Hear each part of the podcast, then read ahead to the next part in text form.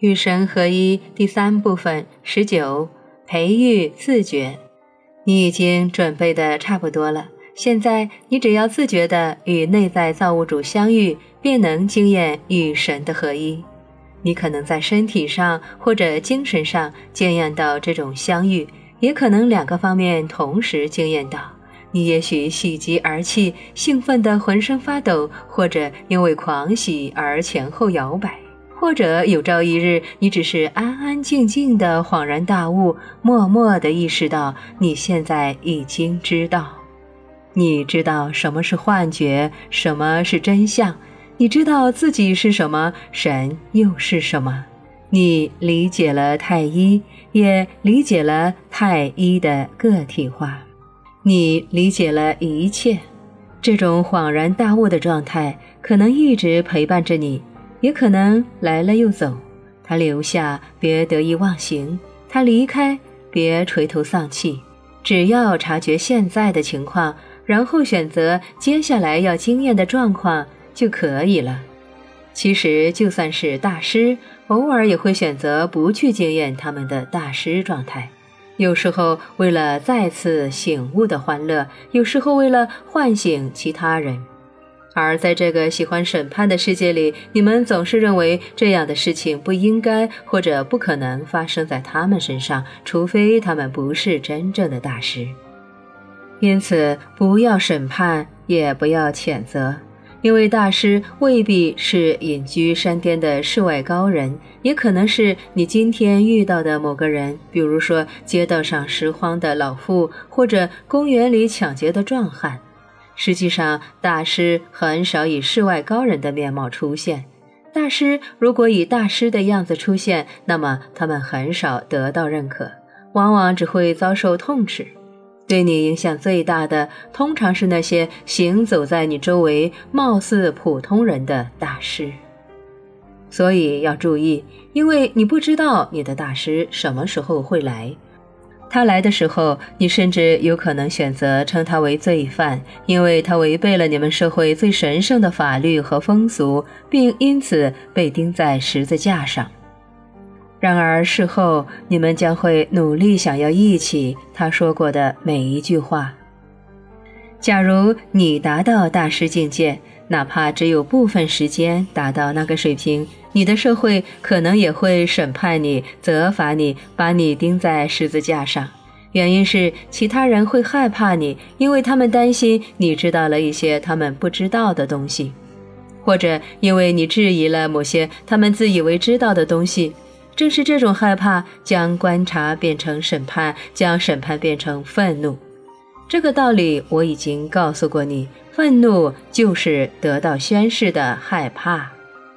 别人之所以愤怒，是因为他们不知道自己的身份，也不知道你的身份，所以你内心的大师将会原谅他们，明白他们不知道自己在干什么。这就是宽恕，也是表现和经验你内心的神性的关键。你要宽恕那些你认为并不神圣的东西，否则你非但无法看见自己内心的神性，也将无法看见别人身上的神性。宽恕是知觉的扩张器，只有为了那些不属于你和别人的东西宽恕自己，你才能惊艳到自己和别人的本质。到时你将明白，宽恕本身其实不是必须的，因为谁来宽恕谁呢？又有什么需要宽恕的呢？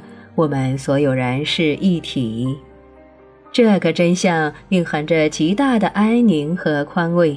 我赐给你安宁，安宁与你同在。在灵魂的语言里，宽恕是安宁的同义词。从现实这个你想象出来的梦境中苏醒之后，你将会深深的理解这个道理。你苏醒的时刻随时都会到来，随便哪个人都有可能将你唤醒。因此，要珍惜所有的时间，要尊重所有的人，因为你获救的时刻也许就在眼前。你能够和幻觉相处，却又不受幻觉蒙蔽的时候，就是你获救的那一刻。在你的生活中，这样的时刻不止一个。实际上，你的生活之所以被创造出来，就是为了给你带来这样的时刻。这些是你的恩宠时刻，到时你将得到成名和智慧、爱和理解、指导和洞见，也会将这些送给别人。这些恩宠时刻将会永远改变你的生活，通常也会改变别人的生活。本书带给你的正是这样一个恩宠时刻，所以你能够接受和深刻理解目前的交流。这是某种形式的与造物主相遇。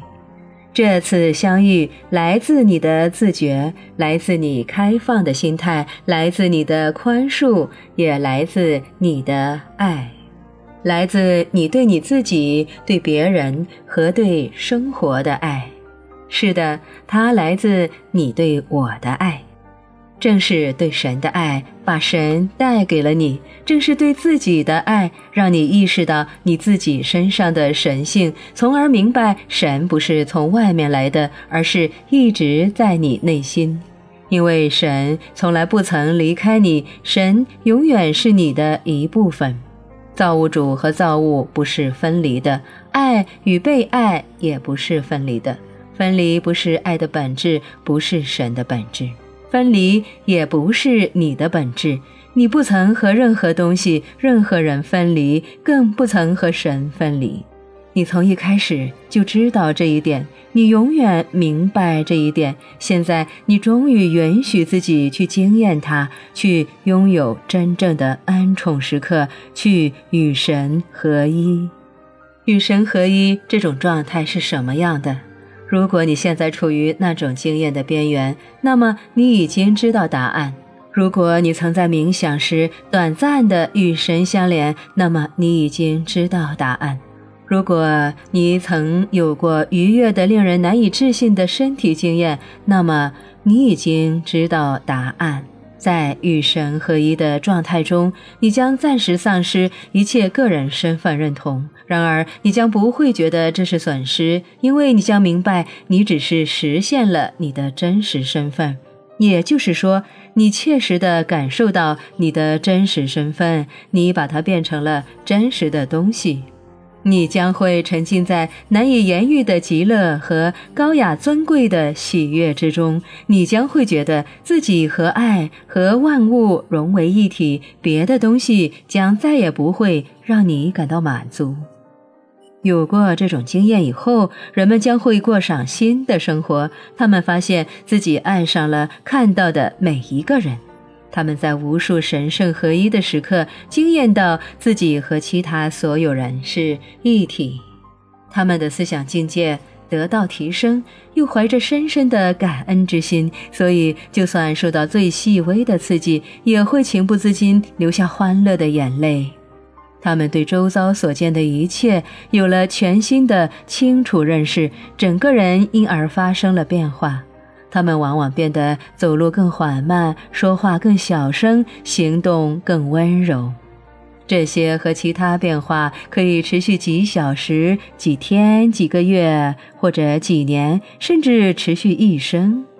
这种经验的长短纯粹是个人选择，但如果没有得到及时更新，这种经验也会渐渐消失。一个人离光源越远，光线就暗淡。同样的道理，一个人离合一的状态越久，合一的极乐也就越微弱。要留在光线里，人们必须靠近光源；要留在极乐里，人们也必须常常处在合一的状态中。所以我才敦促你们，尽管你们目前仍生活在幻觉之中，但每天都要尽量做一些提升思想觉悟的事情，比如说冥想、锻炼、祈祷、阅读、写作、听音乐等等。反正你们觉得什么有用，就做什么。然后你们将会来到至高的神圣境地。你们将会感到情绪很高涨，觉得自己、别人和生活中的一切都很高尚。到时候，你们也将为生活创造出前所未有的贡献。